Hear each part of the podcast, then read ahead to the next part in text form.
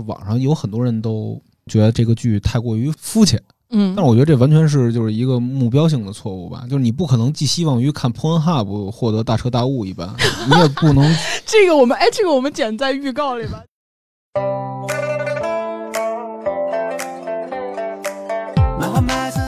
呃，大家好，欢迎收听胡扯电台。呃，今天我们来聊一聊热播剧《赘婿》，然后它大概上了啊啊二十多次热搜了。然后围绕这个《赘婿》，其实也有很多争议，包括呃原著的作者呀，电视剧本身。呃，我们看豆瓣上也有很多轰轰烈烈的打一星的这个运动，但是我们今天聊这个就和它周边的争议无关，我们就来谈谈《赘婿》这个故事本身的一些套路也好，或者是一些优缺点也好吧。啊，然后我们今天非常荣幸的邀请到了水源瓜子老师的配偶田老师，然后田老师给大家打个招呼。嗯，大家好，我是田老师。就是他今天的身份主要是一个，嗯，赘婿及一系列这个爽剧的忠实观众。好的，然后请瓜子老师跟大家打个招呼。大家好，我是西瓜，很久没有跟大家见面了。嗯，还有我们的扎老师。大家好，我是扎家俊。然后我们今天就先给赘婿打个分儿吧，然后说说你们打这个分数的理由。然后先从那个于谦开始。就是是不是要先要交代一下，我们录这一期的时候，赘婿今天是播到二十一，今天呃，昨天播到二十集，二十，二十，十，然后本周应该就播出到这里了，这应该是已经是加更之后的进度了。对，然后我们现在播到二十集，然后目前播到这个宁毅和叛军对峙，成为叛军的军师，播到这里，嗯啊，然后那个我们的捧哏已经开始窃窃笑，我，先先从那个西瓜老师开始打分儿，嗯，我其实没有什么资格打分儿。其实我我是完全是这个剧的旁观者。所谓旁观，是坐在一旁偷偷观看，就是蹭了几眼，就是完全没有看到完整的剧情。嗯，就是会在一些爆笑时刻被田老师 Q，就说你这段得看一下这种情况。但是，嗯，我看了这几眼，就是给我的印象就是这个剧目前对我的印象就是一个相声。嗯，因为我看到的几个吧，就是郭麒麟玩伦理梗的，然后还有昨天好像是有天津话吧，是有天津的，对，就是对于我来说就是一个电视剧版的相声合集，对，所以如果打分儿的话，我没有什么资格去给他打。你为什么没看全集？我不太喜欢看电视剧，就是不太喜欢看当代的电视剧，不太喜欢看当代的中国的电视剧。对对对 可是有一些人一直在在任何时刻都在寻找少年包青天。对我就是我是很习惯看那些老剧反复看，但是我不太能接受打开一个新的，我就会做很长时间的心理建设去看一个新剧。好，那我们请张老师。嗯，那个我觉得就是在我心里，就是这部剧，我觉得就是七分肯定有了，就是就是我觉得，就是因为我觉得它是一个就是让你看着很开心的剧，就没有什么就是在我上完班当完社畜之后能开开心心的，就挺好的，我觉得就很有趣。而且说实话，这是我第一次接触这种就是网文改编的电视连续剧，所以就感觉非常不一样。其实这个网文我一直想读，但是就没有很长的时间去看，所以这次也是让我了解网文的一个非常有趣的契机。然后我希望大家呃，就是推荐给大家，就是无聊的时候可以看看它。就无聊的时候，不是说你们不要有期待去看它，就一定会很开心。嗯，来田老师嗯，打开自己的那个，嗯，也就是六分到七分这个这个阶段。对啊，我什么时候跟你说打八分了？看矢口否认。对啊，就只是单纯的非常适合下饭，然后有点像郭麒麟的那种单口相声合集这么一个感觉。嗯，然后再加上他的演员阵容跟《庆余年》比较像，所以对这部剧的感觉会比较好。你觉得有什么不喜欢的地儿吗？不是打六到七分吗？扣分扣在哪儿？就有的时候他那个太假了，什么地方太假了？就是它的剧情啊或者怎么着，就是你一眼就能知道，你看一眼就知道大概其下面就该发生什么事了，这这种感觉嗯，那是可以理解。就是非常假。我要是给这部片子打分，我大概也会打七分，就是它让我特别有安全感，就是它它不会出现什么重大的让我伤心的时刻，它是一个轻喜剧，特别这对我来说特别重要。然后它的每一个套路，呃，它是到目前为止还是薛微比较经得起推敲的，嗯，那个套路玩的非常爽。然后我觉得最高兴的一段是他那个模仿，呃，售货员，就现在售货员不好好说话那段。客官您好，欢迎光临那一块儿，就是就是是个人看的那一段就不行了。嗯、然后选角，我觉得选郭麒麟也非常合理。对，就但凡是一个现在一线、二线，就是还在散发荷尔蒙的男演员，你都会觉得这片子特别油腻。但是如果他来演，就是你觉得还特别像受气包啊，然后特别幽默，然后他让我扣分的地方就就是他特别爽，他是那种爽剧的三点零吧。他已经跟《庆余年》相比，他其实已经没有什么任何想要表达的东西，任何稍微有一点沉重的东西都被抽走了，他就完全是套路加套路。我觉得《庆余年》你就是就一层一层剥开他的心，你还能大概知道猫腻或者这个导演想要表达什么东西。但是这个戏它就没什么表达，它就是一个让你高兴的片子。所以我觉得一个让人高兴的片子，而没有任何想要创作的成分或者毛边儿的话，我觉得大概给七分就是我的就是上限了。我我大概会给打七分。然后其实这部戏也没什么宣发，就是它基本上就是像每一个古装现在的古装剧一样，就是说说上就上了，算是冷启动。就你当时通过什么渠道知道这部戏，然后它最开始吸引你的地方，让你看下去的理由是什么？田老师先说吧。嗯，就是在抖音里面，或者是在那个各种视频的 APP 里面，它有的时候会，就是你在启动的时候，它会有广告，然后就是姐弟怎么就变成了情侣？因为他们两个在《庆余年》里面是姐弟的关系，哦，就是郭麒麟跟宋轶两个人，然后在这个里面就变成了一个情侣的关系，这个就就比较有意思，因为他在《庆余年》里面的那个形象就比较深入人心，嗯，在这个里面的话，就感觉有有不太一样的那种感觉。来扎老师的，我觉得就是因为这个，就是我第一部看的那个网文 网文改编的电视连续剧，所以呢，就是我对它就是其实就是完全是一种好奇、抱有了解的态度去看的，因为其实就包括男频啊什么，就是就这两年炒的，就是一直特别火，嗯。就是我也挺想关注，但是就一直没有一个这么个契机，嗯所以呢，就是就是可能就是玩过外国的，就是网文改编的游戏，像什么《地铁离去》啊，就是这种的，就想看看中国的这个网文到底是一个什么样的。因为我本来对那玄幻的什么之类题材不太感冒，嗯，所以这次这个故事，我觉得就有点像小时候那个《春光灿烂猪八戒》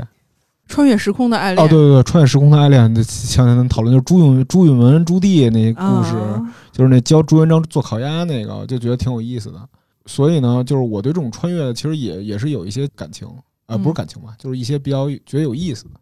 然后这部剧我看的时候就是一种特别轻松，而且就是是什么契机让我看了呢？就是南德学院，就是南德学院，哦就是南德学院这个南德学院 对这个南德学院这梗特别火，我觉得挺有趣的。就包括就是南德这事儿本来就就是很很戏谑的一个事儿，我就去看这个事儿，然后了解他们是怎么去展现这个，就是把现在的一个概念放在古代，就觉得特别有意思，特别的黑色幽默。那南德学院当时从哪看到这个段落的？呃，就是你们在讨论呢，你们在讨论，我插不上话，就想插话，插话我就去去搜这是怎么回事儿啊，然后就了解嘛，就先看南德操，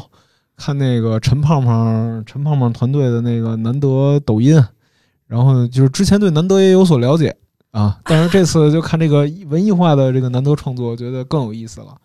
他当时那个有一个片段吧，就讲就是那个说啊，我去这个妓院啦，然后你给我新快门艺馆哦对新新闻艺馆说然后一群人就围了上说来，宁兄，你快与我讲讲新闻驿馆什么样？就觉得那个表演那个那种小品感特别强，就场景感特别强，所以就一下提起我兴趣了。因为这这种小品感不会让你觉得这个剧这种表演会让你觉得一个剧是粗制滥造，或者说它特别的，就是过于塑料的那种感觉吗？我觉得塑料的东西，这东西您就是完全是一个个体的看法，就是我觉得这个东西它表达的东西，只要是就是你的目的是让人开心，那你就开心，它就是五分了，就是五分满，五分满了。但是如果你要非要以他一个悲天悯人的态度去看一个任何一个文艺作品的话，我觉得这是不合理的。就你他的目的就不是让你悲天悯人，就是为了让你就是故事会嘛，让老百姓又开心又读了小故事又懂了小道理，我觉得就挺好。我觉得这种剧就是人民群众爱看的，然后我也爱看。嗯，又说明自己不是人 民不是不是，我我不是人民群众。中国现在脱贫了，但我还是一个贫穷的人，所以呢，我就是还是处在一个非常低的环境下，就看见这个就是看一种新生活。就我觉得社会主义现在非常好，让我看到这种非常美好的世界。就是文艺工作者都非常感谢，向他们致敬。曾老师呢？这个东西为什么不吸引你呢？我就是这一类型的东西，我就很难进入这个故事当中。嗯，但是呢，我很能理解，就是包括最近我回家发现田儿就坐在沙发里面嘎嘎乐，包括张亚俊就是这两天就很疯狂，深夜发朋友圈有些对，深夜发朋友圈说我可爱死赘婿了，怎么这么好看呀什么的。他从来没有为任何一部国产的文艺作品发出这样的感叹，我很能理解，是因为他就是一个很标准的类型，他的类型就是就是当下的我们非常需要一个类型去装自己的一些东西、一些情绪，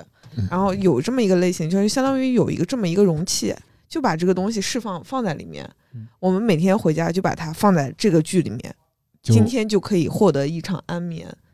嗯，就其实我昨天跟田老师有聊，今天我们来说什么，我会发现对于他来说，他不是很在意网络上对于这个剧周边的一些东西的讨论怎么样影响这个剧，它就是很单纯的，我看这个剧本身，我把一些想笑的、想想看的角色，我全都实现了，实现了，我觉得挺满意的。就可以了。我觉得现在可能现在的舆论环境对一个剧去评论的时候、评判的时候，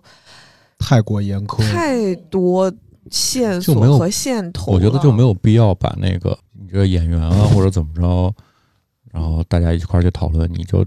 看剧就只是单纯的去为了看剧，然后像赘婿这种这种类型的，它就就是一种让你看着开心一笑就完事儿了，他也不会说是给你讲什么大道理或者怎么样，他就是在文纯粹在逗你逗你乐，我觉得这样就挺满足的。嗯我觉得我补充一句啊，但我嗯不是没为国产的叫过好，我叫过好，就像我我也很爱看国产电影、影视作品，比如说那个《一九四二》啊，比如说那个《南京南京》啊，比如说那个《暴雪将至》，呃，《爆裂无声》这种，我都我都叫过好，在朋友圈里都叫过好，还也给他们叫过区。但是呢，我觉得就是这东西，就是人就是很多就是网上有很多人都都觉得这个剧太过于肤浅肤浅。嗯。但是我觉得这完全是就是一个目标性的错误吧，就是你不可能寄希望于看 Pornhub 获得大彻大悟一般，你也不能 这个我们哎，这个我们剪在预告里吧，就是你不可能通过 Up，对对对对，嗯嗯，你不能从 Pornhub 里获得人生经验，但是也有可能啊，也有可能，就是比如说像那个中国流月什么的，也挺励志的，但是但是就是你大部分绝大部分就是你爽一把，爽一把又走的这种地儿，我觉得这个剧也是这样，它就是一个让你开心就好。大林知不知道他被比作了 Pornhub 的男主？哦哦，对，就嗯。我我就是说这意思，就我知道，我我就，说这意思，就是你就是现在我对网上其实说这部剧非常不好吧，我觉得就是大家都是对期待太高，总想表现出表现出一种特别更高层级的这么一个表态，去说啊这个剧不好，就像《唐人街探案》或者什么这种春节档一样，就大家觉得这部剧啊这儿不好那儿不好那儿不好这儿不好，但问题是你看这部剧你开心了就好，就即便你不开心，你也是一个个体，你不能把自己个体作为全中国观影者的一个圭臬吧？我觉得就是你就不能以你自己的意志为转移，就是大家就人民群众爱看它三十亿票房，那你虽然不能说它好，但是它让很多人获得快乐，我觉得这就足够了。呃，赘婿也是如此。是，我也觉得就是这个戏。确实，之前有很多争议也围绕在他作者就是戏之外吧，然后戏里面有很多是说他对不够深刻或者是什么之类的，呃，但我也觉得就是如果他能够收获这么广泛的喜爱，或者说有这么高的热度，这种一定是可以放在理性的框架下讨论的。就这个这个，according to 我，就是任何就是非理性的情况都可以放在理性的框架下去讨论。我觉得单纯去指责说这个戏不够高深，那我觉得就是就像那个冯小刚说的，谁都有包饺子喂猪吃的时候，就是有的戏确实他就曲高和寡，但有的戏。他红了，我们也应该去了解，说他好的地方在哪儿。对，然后我觉得今天我们也就聊聊吧，就是他好的地儿在哪儿。嗯我觉得今天很多人骂他的一个原因，除了咱们说的戏外因素啊，就是他过于讨好，讨好的有一点，嗯，明显，嗯，但是。首先，从结果上来说，这个讨好是收到效果了，对吧？你看，二位男士对于南德学院这个都是作为一个高光时刻，觉得这个完全吸引了他们的目光。第二个是，我觉得这种讨好，事实上是他没有恶意，他不是说我讨好你来，然后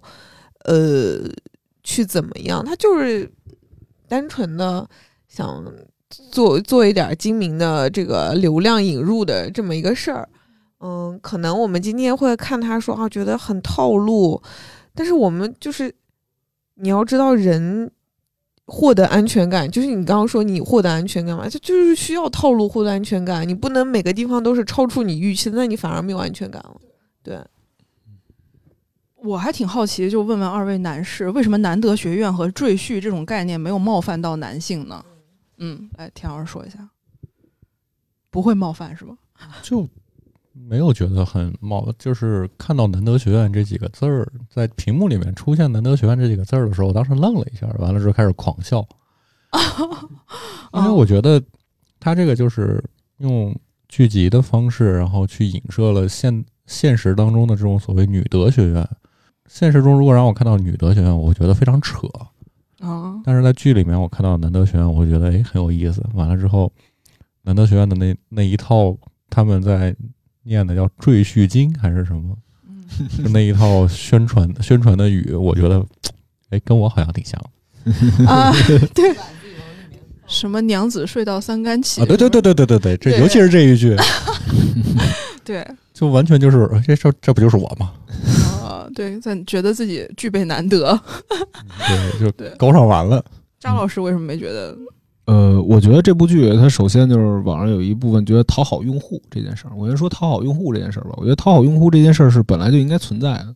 就是怎么说呢？就是这个知识，包括你这个文艺作品，就甭管有多多多多艰深，你最终的目的是为了让普通的人民群众、更多的人民群众就是都了解。我觉得《赘婿》这个片儿虽然它浅显易懂，但但它有些地方我觉得都非常有意思。就比如说，如果你要放一个女德学院跟跟在那儿搁在那儿的话，一定会引引发性别的争吵。但是你放男德学院这件事儿，首先它是一个戏谑，但它其实男你仔细，呃，就是读它那个男德学院里的，就是无论是《弟子规》啊，还是说那些，呃，就是一些戏谑的表表达那种，其实本身是对女女女德学院这种现状的一些调侃和一些就是非常非常就是不能说针砭时弊吧，就反正就指出它的问题所在。我觉得是一种非常高明的做法，就既避免了争吵，也让大家都能理解这件事儿的荒诞。我觉得这就很好。就你不能说，因为他这么解读，你就觉得他是低的。还是那句老话，然后还有一一点吧，我觉得就是现在很多人都是故作精英状，故作精英状，就是 书可能没读几本，但是就觉得这么表达是。不对的，就一定要站得比别人层级高才好。我觉得这是一个非常我不能理解的事儿吧。我觉得就是我无论是我在创作过程中，还是在我想看的文艺作品中，我需要的是一个就大家彼此交流的过程。我觉得赘婿在这一点上做到，它就像一个平台一样，让大家都嗯在一起了。而就像。媒体的批评者和那个影评者，他们就我会感觉就是你在这个年代，你不能希望就是像当年的南方系的调查记者在跋山涉水给你一个世界能见度了。你现在只能期待就是在有限的空间内，你去获得一定的快乐就已经很足够。嗯，所以我觉得不必对他苛求很多，就只要他做到一个更普世的开心。哪怕只是开心就很好，更何况他在里头有很多细节，包括母女关系的呃呃父女关系的讨论，呃那个那个比如说一些坏人坏人像那个那个那个情敌的那个事儿，你甭说他是爽文出来的那种满情满足中年男人快感的，这个就你可以说他很很很很 low，但是他其实都反映了很多细节。嗯甚至你经济学原理你也明白什么是做空啊，对吧？而且就是包括我那天发朋友圈，有人也说了，说我看了拼多多之后，我就明白了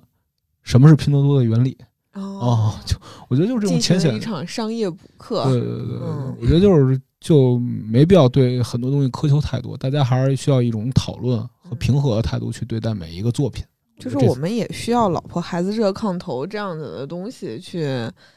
那个填充自己的生活吧。就对，就是渣而且我渣的意思就是宁愿真三三俗，也不要假高雅，是吧？而且他在里边也会有吉吉国王，然后就是那个苏檀儿的二哥，然后找人去闹事儿的那一段他也说了啊，这种找这种坏人就一定要找这种老的，他越老，然后对对对对那个哦闹事儿闹的事儿比你吃过的那个，盐都多。比你吃过的盐都多，他知道应该怎么闹。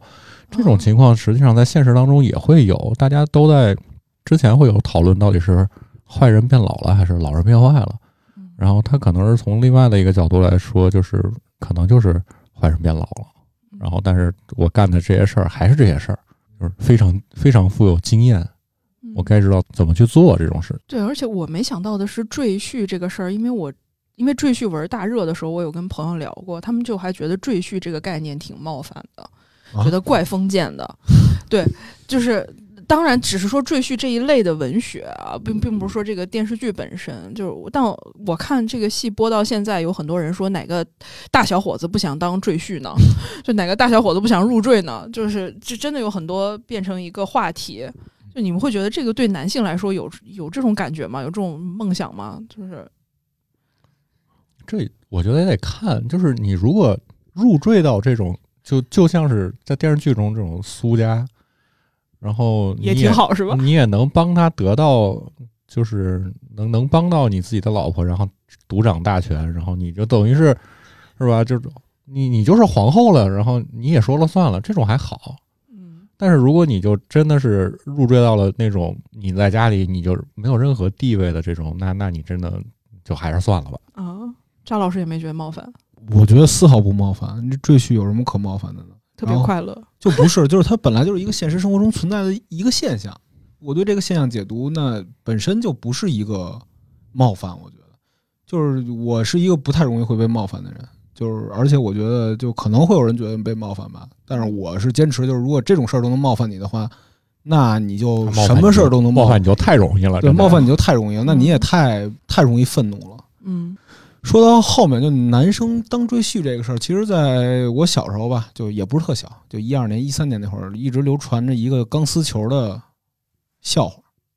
一个都市传说，就说有一个富婆在 Mix 看上了一个男孩，Mix 是北京一夜店，然后呢，后来这男孩就跟这富婆走了，后来回来之后，他拿了四万块钱回来了，然后结果，然后大家都很羡慕他，他说：“那你知道我吃了多少苦吗？”就说他说他拿钢丝球弄我，就是这么一个段子，然后然后大家就什么都市传大？家以后就拿这个钢丝球来作为，就是其实就是赘婿的另外一种概念嘛，就是女性的地位更高，男性的地位反而成了一个就是过去封建意义上的女性地位。但是女男孩们没有会觉得钢丝球冒犯，如果连钢丝球都不冒犯的话，那你为什么会觉得赘婿冒犯呢？嗯然后就是，而且我觉得，就其实在这个社会社会吧，就是现在社会越来越现代，就男女分工其实是越来就确实有很多问题，但其实是越来越在拉平的这么一个缓慢的过程。在这个过程中，肯定是解放了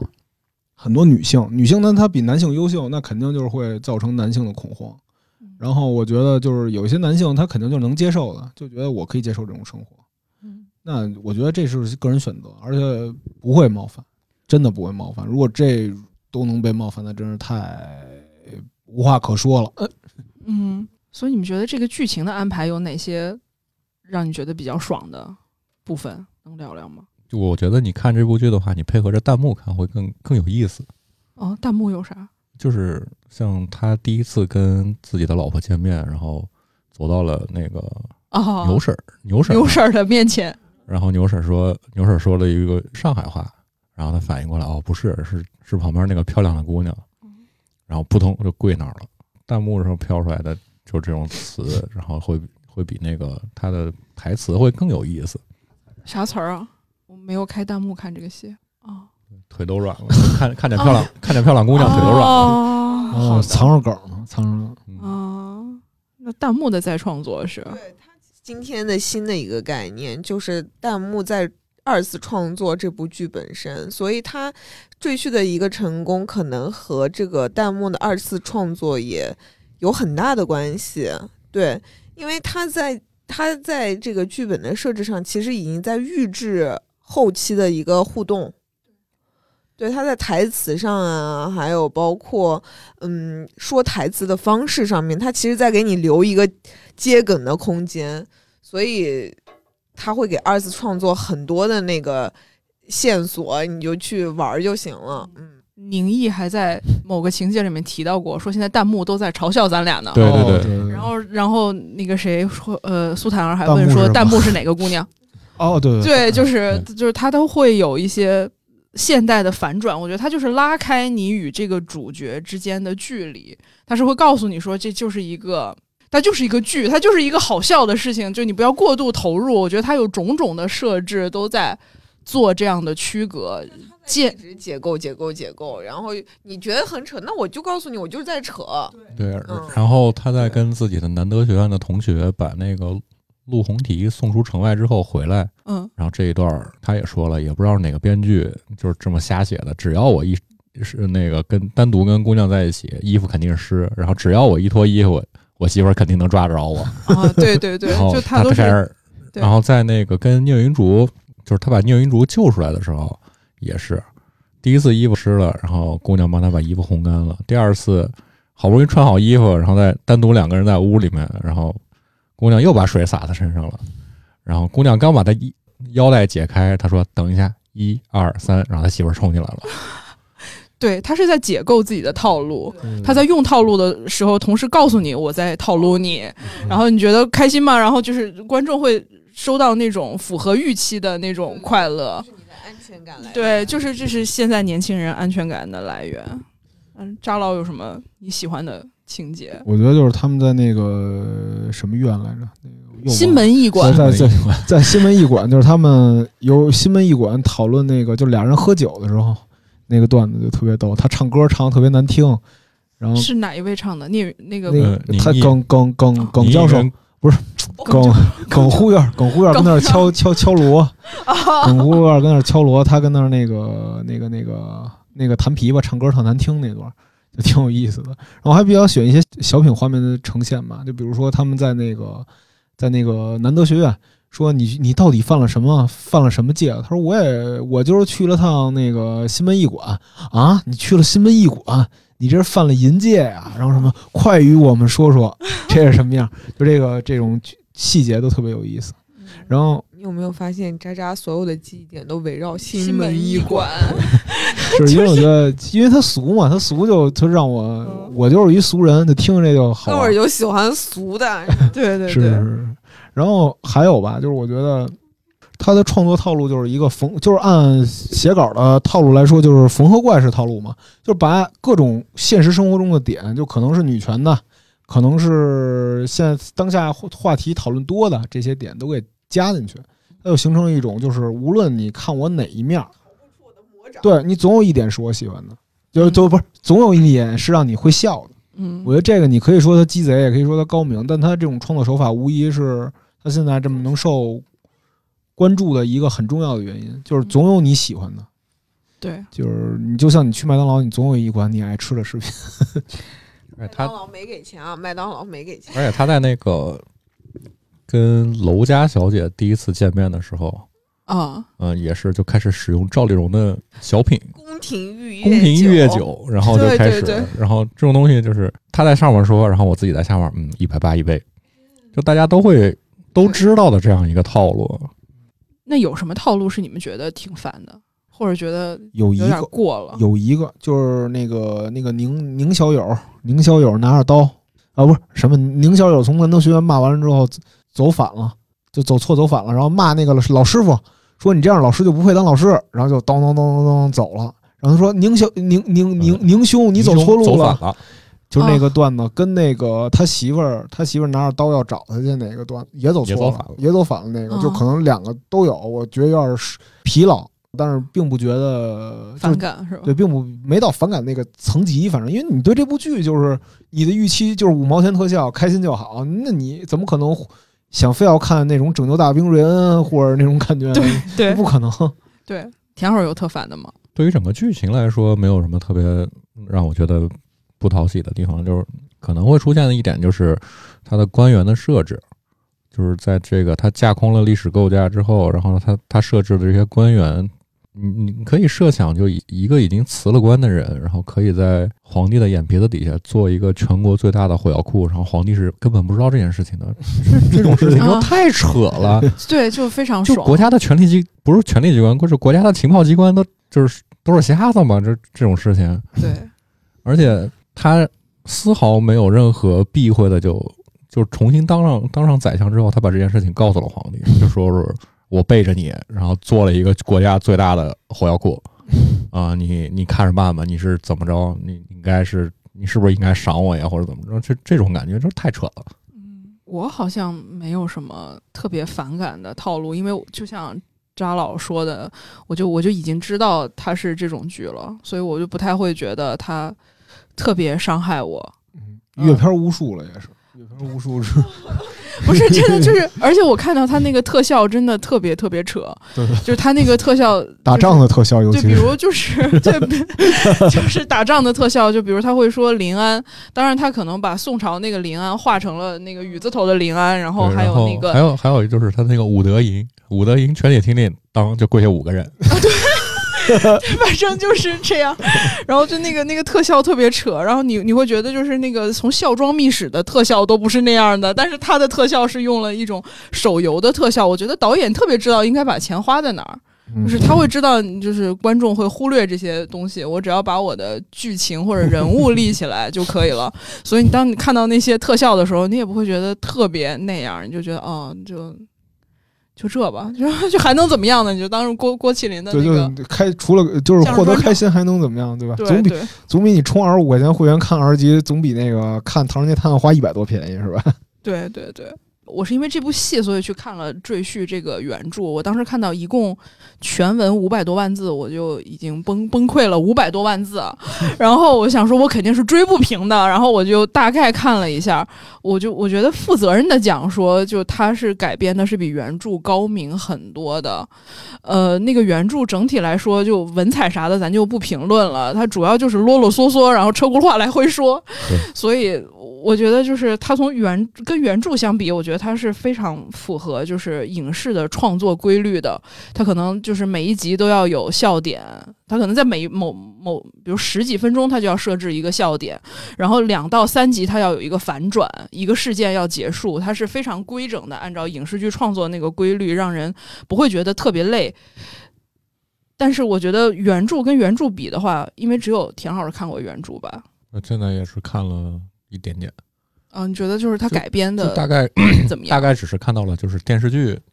就是演的这个位置，那也挺快的了。就你就你觉得改编的咋样？我觉得改编改编出来的要比原著要好很多。嗯，就是原著你要按照原著那么拍的话，这个片子你可能得拍出八百集了。对，就没完没了的在美化这个宁毅，然后他的形象是什么样子的，然后他他怎么着去把乌家整垮的。在电视剧里面，就是简单的几句话，然后几个片段就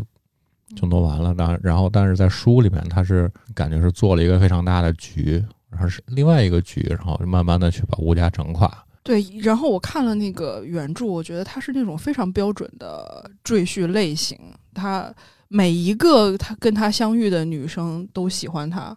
然后都跟他发生了呃亲密的关系。这可能这可能不是赘婿的类型，就可能这这是男频男频文学对普遍的普遍的一个现象，就是只要但凡长得好看一点的姑娘，就肯定会跟男主角发生点什么。对，就是一切感一切异性都是情感关系。对，然后曾老师露出了 为难的神色。不是，我觉得我特别想知道男生喜就是喜欢看这种类型的作品吗？就种马文，你们爱吗？就是你看的时候，你会觉得嗯挺有意思的。嗯，翻了一个大白眼儿。扎老，扎老没看过吧？对，没看过。但是我我我我幻想一下啊，就应该就是比如斯巴达克斯那美剧，那斯巴达克斯就是一顿那什么，就一二三四五六那种的，就看着它，因为它是画面感的，可能对我冲击比较大。但是就他可能会满足但大部分大部分男生的这种歪歪的这种想法，就是坐拥后宫，然后武术，就嗯就这种。对，然后曾老师翻了一个大白眼儿我。对我，所以我觉得这个改编其实它是非常能够洞察电视剧主要受众，也就是（括弧）女性的这个心理。他把对，如果他真的是按照原著那么拍的话，那这这部片子就完蛋了。对，就是他把所有的人都变成工具人，就比如聂云竹啊，都变成了兄弟。都变成兄弟。就聂云竹和那个袁景儿是他开饭店的合伙人，他是不是跟刘大彪在原著里也有一腿啊？对，就是跟刘西瓜也有。一腿，然后就是每一个出现女生好像也跟陆红提也有，甚至跟那个蝉儿也是有的。对，蝉儿是最早的。对，蝉儿是最早的，他最他最早的感情线在原著里甚至不是苏檀儿，是蝉儿。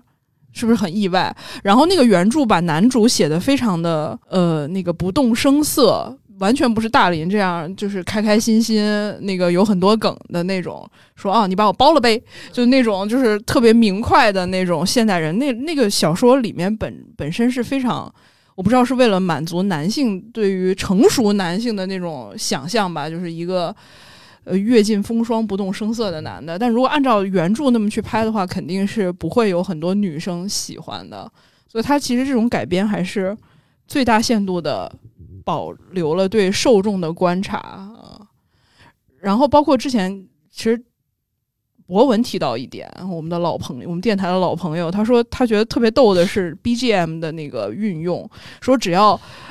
说只要那个大林完成了一个什么，就是完成了获得了一种胜利，然后那个音乐就会响起一种电子乐，然后我们当时就在想说猜猜测说这个创作一定是故意的，他不可能说是因为。什么我？我我那个无意识的给你弄了一个现代乐进去，然后最后我看导演的采访，他也说他其实是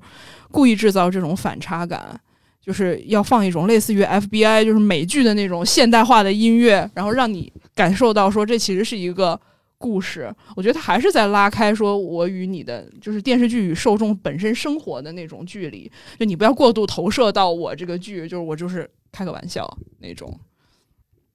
呃，其实我们。聊了很多赘婿和赘婿的原著，那其实爽剧这个东西，我觉得从十年前就开始了，不管是男频女频啊，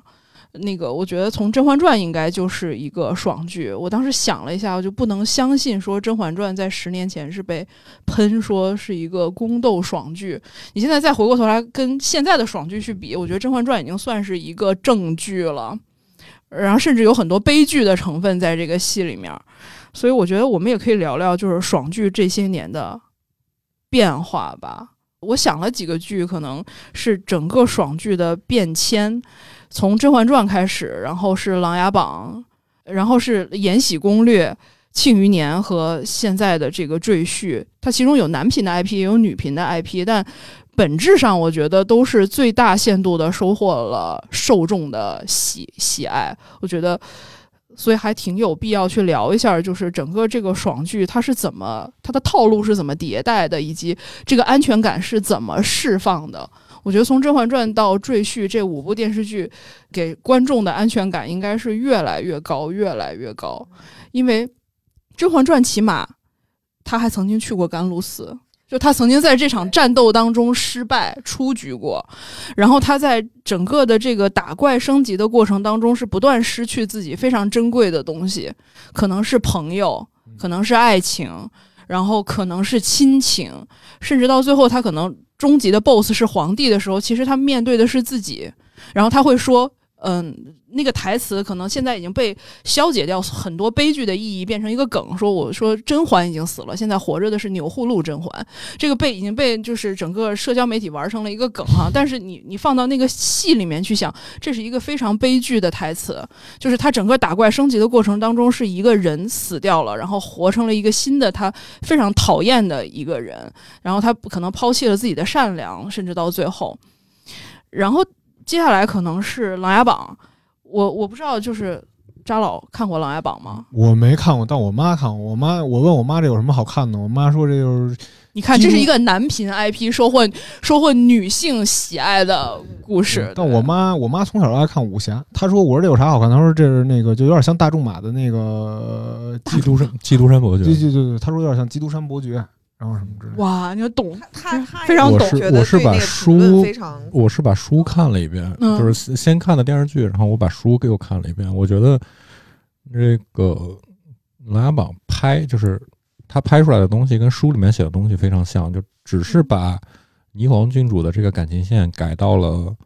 胡歌演的这个人身上。对在在书里面他是跟另外他是跟聂风好像是对，他是爱上了在林殊死呃被传死掉之后，他爱上了别人啊，是一个副将，应该是。对他是是那个是去帮过他的那么一个人，然后但是在电视剧里面是写成了他们两个的感情线，然后电视剧里面他们两个的感情线也没有展开太多，他整个的感觉还是在说是我一步一步怎么着去报复，然后让自己之前沉冤得雪，是这样的一个感觉，就是他拍出来的和和包括之前他那个小说写出来的东西，我觉得都是都挺好，挺挺好看的，主要是。嗯，你觉得这个戏的安全感来自什么地儿？就是他最后还是沉冤得雪了，是吧？对，然后就是你看到他是怎么着一步一步的去实成功的让自己呃一边是报复了报复了自己的对手，然后就是之前陷陷害过他们的人，然后另外一边就是他一一点一点让自己最好的朋友成为了一个帝国的统治者。对我看了《阿榜》，其实我觉得他是那种非常开金手指套路的，就是林殊，也就是扮演者是胡歌，就完全是穿越到大梁的诸葛亮，就是他说怎么样就怎么样，他指哪儿就打哪儿，就步步为营的这么一个人。但是最后这个爽剧的结局是这个男主角死了，就是林殊最后还是死了的，所以然后包括到最后皇帝是有一段非常。长的一个独白，在他最后面对林殊的时候，他说：“他说你以为萧景琰坐我这个位置就会做得比我好吗？他说权力是会吞噬一个人的，就是我想要做的，呃，就是你想要的那个天下，我给不了你，萧景琰也不会给，不会给你。他其实是一个非常。”就是他，其实我们都知道，他是一个非常深刻的洞察，就是整个权力的系统是会绞杀掉你认为的那些正义呀，然后就是夫妻的爱呀，或者是兄弟的感情啊。其实到最后，那个冤案无非是来自于一个皇帝的假想，他觉得他的兄弟要背叛他，他想先出手杀死这些人，然后在这种。假想当中呢，然后其中有一些坏人从中就是给了他帮了他一把，帮了他一把，然后他觉得太好了，就是这些他递上来的折子就证实了我的假想，我正好就把我的兄弟干掉，就是这么一个故事。但他其实还是有很多嗯很复杂的东西在里面，嗯，包括到最后就是每一个人你会感觉到他是复杂的，你你能找到他的来处。你会知道说他为什么变成今天这个样子，比如皇帝啊，然后比如太子啊，然后比如那些皇后啊，他们是怎么经过了什么非常悲伤的事情，一步一步走到今天，变成一个呃唯利是图的人也好，非常计算计的人也好。但是我觉得，可能到《延禧攻略》啊，《延禧攻略》你看过了，《延禧攻略》我觉得是已经是就是它的套路。呃，林叔的那个套路都还在逻辑范围之内哈，就可能到了《延禧攻略》就已经为了爽，我们就已经超过。来，让我们那个有请曾老师来聊一下他那个超过的部分。我我是觉得，我因为我刚才看你排列这个顺序，我觉得我是跟刚好是跳过一些那个《甄嬛传》，然后《延禧攻略》到现在的这部。赘婿，嗯，我我刚才大概想了一下，大概有四点是觉得爽剧越来越进化的四个方面。第一个就是从 A 到 B 的距离，它是倍速进展。就现在大家看剧不是都喜欢开倍速吗？但是编剧为了让你爽，已经开始在剧进程上直接给你倍速。就你刚说的那一点，我从一个事的启示到我最终达成我的目的，从 A 到 B 的这个距离越来越短了。你比如说甄嬛。他花了那么长的时间，那么长的跨度，中间有成功有失败，有朋友变成了敌人，有有失有得到爱，有失去爱，可能这中间有很多真实的东西。但到后来，比如说我举个例子，那个《延禧攻略》那个姑娘叫什么，我都忘了，她就是很，她每一步都成了。对吧？她他每一步夸夸夸的成，对对对每一步都很成，就是他那个 A 到 B 是零点五零点五这么就直接走下去了。它不，它是最高最大限率、最高效率的让这几个爽快速完成。一个小片段、小片段式的。第二点就是与真实的距离越来越大啊，这个是我觉得是，嗯，出品方或者说创作者和观众的一个共识，越来越达到一个学反应，对，就是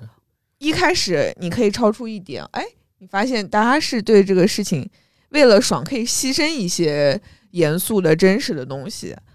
而且我们好像不需要所有东西都那么严肃真实，那我就越来越超过我。到了今天，我就让你看看我能有多扯，对不对？就是变成了这样一种感觉。然后第三点就是你可以看到世俗化的东西，可能就是主角寻求的这个东西，越来越没有那么高大上的意义。一开始可能我为了这个国家，我为了我的家族，我要做什么？你比如以前看这种大合剧，那你肯定心里心怀国家，我们这个民族要怎么样？我我们要把这个世代打下来的江山要延续下去，我不得不牺牲一些人性的东西。我坐到这个皇位上，我要做一些我不愿意做的事情。但是后来不必啦，我我我为了辅佐我的老婆成为一个独立女性，对吧？我我今天帮她拼西西，明天帮她干嘛干嘛？我做个皮蛋模型，什么是不是有皮蛋模型对，？还有苏宁就是每一步我都可以，就是 我就是为了一些细小的、细碎的生活的成功，对不对？我就是追求的这种平时的幸福。第四点可能就是，嗯，是我刚才听完你们讲这些。一一个一个小设置，我觉得就是他现在与就是有如大数据般的工整的这种编剧的思路，就是我仿佛能看到他在创作的过程中已经预设了我这部剧里面要 task 一是完成某种爽点，task 二我要让观众感到怎么怎么样，然后一个一个去勾掉它，非常工整，然后每个都达到效果就可以了。嗯，我的感觉是这样。所以扎哥对爽剧的改编，你觉得有什么？我觉得正常就是满足人民群众需求吧，你不能全是正的，也不能全是大的，你也得有一些魔幻的。这是这个这个又不是一个一言堂，我国是民主国家，那肯定就是品味上也要多元化一点，不能是不能是只是都是好的，那人民群众也不开心。就是大就是让大家老百姓活得开开心心就好。我觉得就是你可以说它俗，它确实俗，嗯，就还是那句话，就是刚才说的那些。对，有就有就有就说明他这个东西能被人满足，就有人愿意，他 OK 就好。但是就是就是正的正的呢，正的剧现在好像正剧也不多了，正剧也不多了，是就是慢慢的来吧，慢慢的来吧，先从开心，然后流程化，然后再往后再一步一步来吧。就爽剧是一个，我觉得是一个铺垫。你连爽剧都拍不好，你怎么拍正剧？对我我我其实是觉得，因为这部戏跟《庆余年》实在是，呃，因为一方面时间离得很近，然后人物人物整个员也基本上对对对，基本上是原班人马，没有张若昀，呃，就而且第一集甚至还出现了张若昀，张若昀只出现了那么对一分多钟、两分钟，可能就对，就是没有张若昀的《庆余年》嘛，就大家都开玩笑说，应该是那个《庆余年》的还没有第二第二季的剧本还没有出来，大家就先去拍一下赘婿，所以我觉得就是《庆余年》还是。跟他也还是有一部分相似的地方，虽然《庆余年》也有很多套路，就就他作为男频的一个改编，其实猫腻也用了，在原著里面也用了这种，就是四个爸爸爱上我，就是每个爸爸都很不一般，我就是赢在了起跑线上。我我觉得梅就是他这个改变是，比如梅长苏他作为就是呃《琅琊榜》的男主啊，就梅长苏他作为一个爽剧的男主，他还是一步一步靠自己的谋算实打实的和对和智力去赢得这个胜利。到了庆余年这儿，不，他不够爽。你那个第一步，你还要用智力步步为营。然后这第庆余年就是我已经让你赢在起跑线上。就我我的亲生父亲是是那个庆帝，你说还能有什么比这件事情更爽的？就是他有四个爸爸来就是辅助他给，他保驾护航，保驾护航。对。而且就是，但是他还是有一些沉重的部分，比如他妈妈叶青梅的死，就是一旦有人死掉，这个东西它就是有沉重的部分，就他他会选择他原谅什么人，他不原谅什么人，这个其中就是一个人的价值取向和他人物的关系，包括最后比如叶青梅的死，他可能会查出来。可能是谁做的，然后就不剧透了。反正，然后就陈萍萍也死了，然后他也会去查说这个事情到底是谁去做的。他还是有一些表达的报复在里面的。他可能是需要去知道人是有什么动机，更深层的动机去做这个事儿。但是我觉得到了赘婿，就是我们没有任何沉重的东西，没有人死，然后。我的官配就是最甜的，我只有一个老婆，而且我只爱我老婆。我看她第一眼我就知道她是我老婆，就是那种，嗯，他他他特别甜，他就加上了爽剧，然后又很甜，所以就是不管是男性还是女性，都不会从中得到任何超出你预期或者让你不舒服的那个部分。他实际上还是就是在看脸，嗯。他第一次看到那个牛婶帮自己媳妇试衣服的时候，对，他就立刻说不行，对，他就要跑，然后就说是为什么不行，自己就说嗯不合适，对对对，我觉得不合适，但是就见到了本人之后，他就立刻觉得立刻就跪下了，就是对，就就是这样，我要的就是这个，蹲麻了，对对对，我一直特别想问，我作为一个这个观察员，就是田老师是一个网文的爱好者。看各种网文，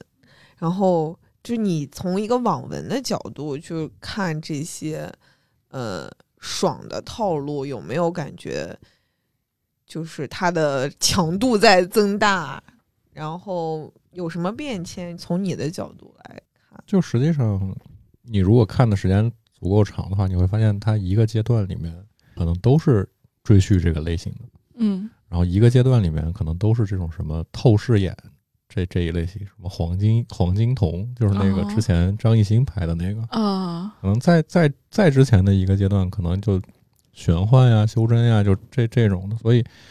同一个题材的文章，你看多了之后，就真的它的套路是一模一样的，就是黄金瞳，大家都是怎么样，然后要要要不就是呃翡翠，肯定肯定会什么赌石，肯定会有这种。然后赘婿的文章真的没有看过。我没有看过关于赘婿的文章，但是之前的那几那几个，就是他的套路都是一样的，就你感觉只是提纲都一样，只不过大家不同的东西往里拼，包括你可以标准化了，工业标准化，就包括你同一个作者写出来的文章，他他的这个他只是感觉就是换了个名字，换了一个环境，但实际上他的路故事的发展路线，你再回头看他之前写的文章是一模一样的，是这种感觉。我是觉得南平的整个的改编变得越来越把落脚点放在人的现实生活里了。就是之前南平，比如玄幻啊、修真啊这种东西，它还要去构建一个世界观。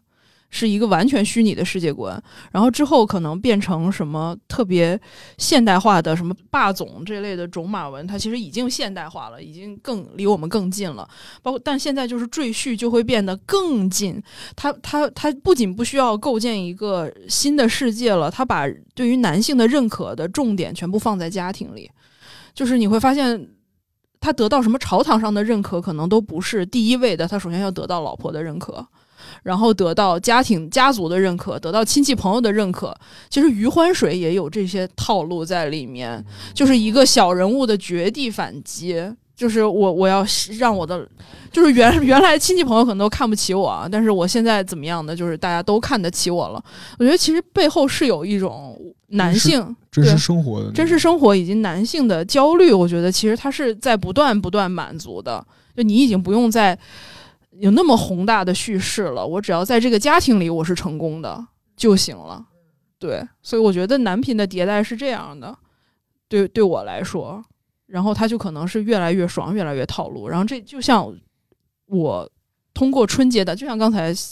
西瓜老师说的，就可能通过春节档，包括到现在赘婿，我明显感觉到说，这可能是中国影视化的影视工业化和标准化的一条。最可行的道路了，就是就是这条路，就是我们去制造和引导一种情绪，不管这种情绪让你哭还是让你乐都可以，但它绝对不能是一种说不清道不明的东西。我觉得像好莱坞那种，比如就是复仇者联盟啊这种。呃，我觉得中国观众对于这种高度工业化的特效什么的不是很买账。我觉得以刺杀小说家为代表，就是以刺小没有获得那么巨大的成功，我就可以看出来说，其实中国观众并不想看那么工业化、那么冰冷的东西。我们需要看的是让我收获开心，你让我乐也可以，你让我哭也可以，比如李焕英那种。但是你一定要传达一种明确的情绪。但我觉得，就是赘婿的成功，就是他传达一种明确的情绪，就是爽，就是开心。他，你，你完全不必要投射任何我。我生活中的焦虑在里面，他他完全解决掉了这个部分。就我觉得他可能是也跟他的阅读的阅读观众的年龄也也相关。就是你像之前说的，我要构建一个宏大的这种社就世界观或者什么，这种可能就相对于十七八、十八九的这种年轻的小朋友们，他们觉得啊，这个世界就应该这个样子。然后到到慢慢慢慢，它变成了像。三三十三十岁、四十岁这样的一个已经在社会上摸爬滚打了一段时间的男性之后，他会觉得啊，我的落脚点应该是放在家庭上面的，因为我的事业可能也就这样了，我也不可能就说是，不可能说是一周一一下我就是吧，就就就成为什么总统了或者怎么着，我可能这辈子我的事业或者怎么着到头可能就是就是一个部门经理或者怎么着，那我已经没有什么盼头了，那么我只能再往回收收回来，收回到家庭里面。对，然后想想怎么着能把家庭经营好，可能会这样，也也跟这个有关系。对，是这样的，就是读者、观众越来越知道我的空间，我自己想要的是什么，或者我自己受就是受限的 方面，受限，我 我我就只能只能陷在这一个这个里面，那么我就只能是同在这个有限的区域里面，我怎么样去做到最好，或者怎么样的让我自己觉得最最舒服，那那就怎么来。是，我觉得确实是跟观众不断的感觉到我们的空间也就在这里了。我不如就在家庭里获得认可是 最重要的，对于观众来说吧。然后我觉得舆论方面有一点，就是过去可能就是精英驯化、民众聆聆听的这种感觉，但网文其实是一种非常草根的这么个东西的崛起，就它满足了广大人民需求。然后现在。他就现在是因为你人民的话语权掌，就是原来那些就是精英，就是我跟你讲这个东西是好的，我拍一个什么样的剧是好的，但是人民群众可能并不买账，或者觉得没有意思。但是现在当这个广大的人成了一个主体，就他们都有话语权之后，他们就有判定艺术品的，呃，不，文艺作品的的权利了，而不只属于原来那些精英了。所以网文它就火了。我觉得是，然后他们就是一个大家用用用嘴来投票的一个结果。嗯，就其实同样的事情也发生在外国，比如俄罗斯有一个网文叫《地铁》，就是连载，它不但最后成了特别有名的电视剧，而且还特别特别的火，然后现在也还在继续。这也是一个爽剧的呃模型吗？还是斯拉夫爽剧吧？斯拉夫就是末日生还类小说，就是外国是比较流行那种末日生生存类的故事。是，其实我。前几天看到我喜欢的一个作家乔麦的采访，他说的一点我还挺认同的。他说，其实现在的年轻人，就是甚至可能不是非常年轻，可能放宽到三十五岁左右的年轻人，都有一种非常强烈的，可能跟八零后有一种非常强烈的呃区别，非常大区别，就是他们有一种强烈的紧迫感。就可能上一代人在那种电梯还在开着的时候，觉得我做错一两个决定。呃，爱错一两个人是不妨碍我人生的正常的轨迹的，我还是可以往上走。但是对于今天的年轻人来说，就是每个人的人生都是只能建造一次的大楼。正确很重要，正确非常重要。我不能有任何行差踏错，我不能做错任何一个决定，不能爱错任何一个人，包括有什么房子塌了，我甚至不能入股错一个偶像。就是已经，我们对于我们的投入。和产出比已经如此的在乎，所以我们不想在虚拟的世界里。我觉得，就是我不想在虚拟的世界里受任何刺激了，好吗？我好不容易爱上一个男主角，他咵嚓就死了，就比如我承受不了，就比如梅长苏最后咵嚓死了，然后或者是什么甄嬛到最后，或者是谁谁谁死了，就我已经不想再承受这些我计划之外的东西了。那《庆余年》和《赘婿》完全是你不会承受任何计划之外的部分。对吧？就是我，我就是会一直赢，我就是赢两次，赢三次，我然后它可能变成一种，它更像一种游戏，我觉得就比如它开通一个副本。它可能是今天是临安的副本，然后接下来是比如武都的副本，你都能够记，你都能想象说，它它它大概是这个路径是怎么走的，总归它是会赢的嘛。然后在更大的更大范围内取得更那个什么更突出的胜利，然后年轻人就会从当中获得一种安全感，就是很好，我没有入股错。男主角，然后我不会站错 CP，因为他只有一个老婆，对吧？就是他他他不断的在给你这种安全感，然后让你觉得快乐。我觉得这可能是从《庆余年》开始整个爽剧就是他他的套路的改变。我都能想象，就是如果郭德纲参与这场讨论，他就会说上这儿来过瘾来了，就是就年轻人就是来过瘾来了，就是我。我上这儿不是来投射我在现实生活中的任何问题，我就是投射我的情绪，就是乐就完了。对，就是无脑的快乐，无脑快乐，就就是没必要想那么多，嗯，活在当下就好。嗯，对，所以其实即便我是一个特别喜欢。看创就是猜创作者心里面在想什么的人，然后我我特别喜欢超出预期外的那些部分，但是我也不得不承认，就是其实整个爽剧火是因为它是因为我们确实太累了，我觉得不不妨我们就休息一下吧。嗯，我我其实原来是一个很严肃的人，我觉得创作的人，我怎么可能？啊，虽然我就搞一些鹅黄色，但是我对于对于对待创作是非常严肃的。就是我特别希望你你是想告诉我点什么的，或者你有一些毛边儿，或者有一些可供解读的部分，比如像刺杀小说家那种。刺杀小说家没有给我钱啊，那个就是就刺杀小说家那种，就是他其实是背后是有很多可供解读的隐喻啊，有很多他想传达但不方便传达的部分，他可能你要自己去看，然后自己去猜，你才能够获得一些东西。但是我现在也觉得说。挺好的，大家真的太累了，就是没有必要去苛求，说我我我我一定要在每个电视剧里面都找到那些让让你特别惊艳或者让你觉得沉重的东西，就是因为生活中沉重的东西太多了，我们不如就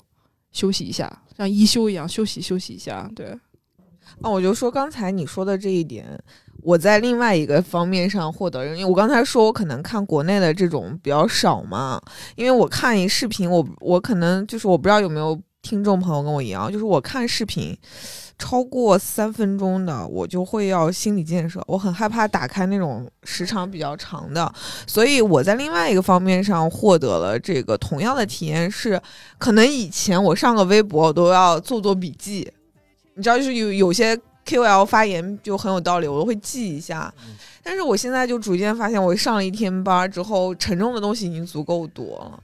我就逐渐不想打开这种。可能会有一点点严肃的地方，我就会打开另外一些众众所周知，我们这个组内最近非常流行的一些小软件儿，嗯，对不对？就看一看大家安利的东西，这个东西好用，那个东西 啊可以长头发，那个东西可以洗干净衣服之类的。对我就觉得，可能这个也是这种心态的一个表现吧。嗯，所以我真的觉得。没有必要太严肃，我觉得这也是我转变的一个过程。因为《赘婿》如此受欢迎，说实话，其实是超出我的预计的。我当时觉得他可能是会收获一部分男性观众，但是我没有想到他真的就是在非常广大的范围，就是包括我妈妈都看得非常开心。她看到大林就是咯咯乐个不停。我我我我没有想到。就是他能获得这么大的成功，我觉得本质上也还是跟创作者对于观众的洞察有关。我觉得他把男性和女性的心理其实都已经分析的非常，呃，非常的那个明白了。所以他他既没有冒犯男性，我认为他也没有冒犯女性，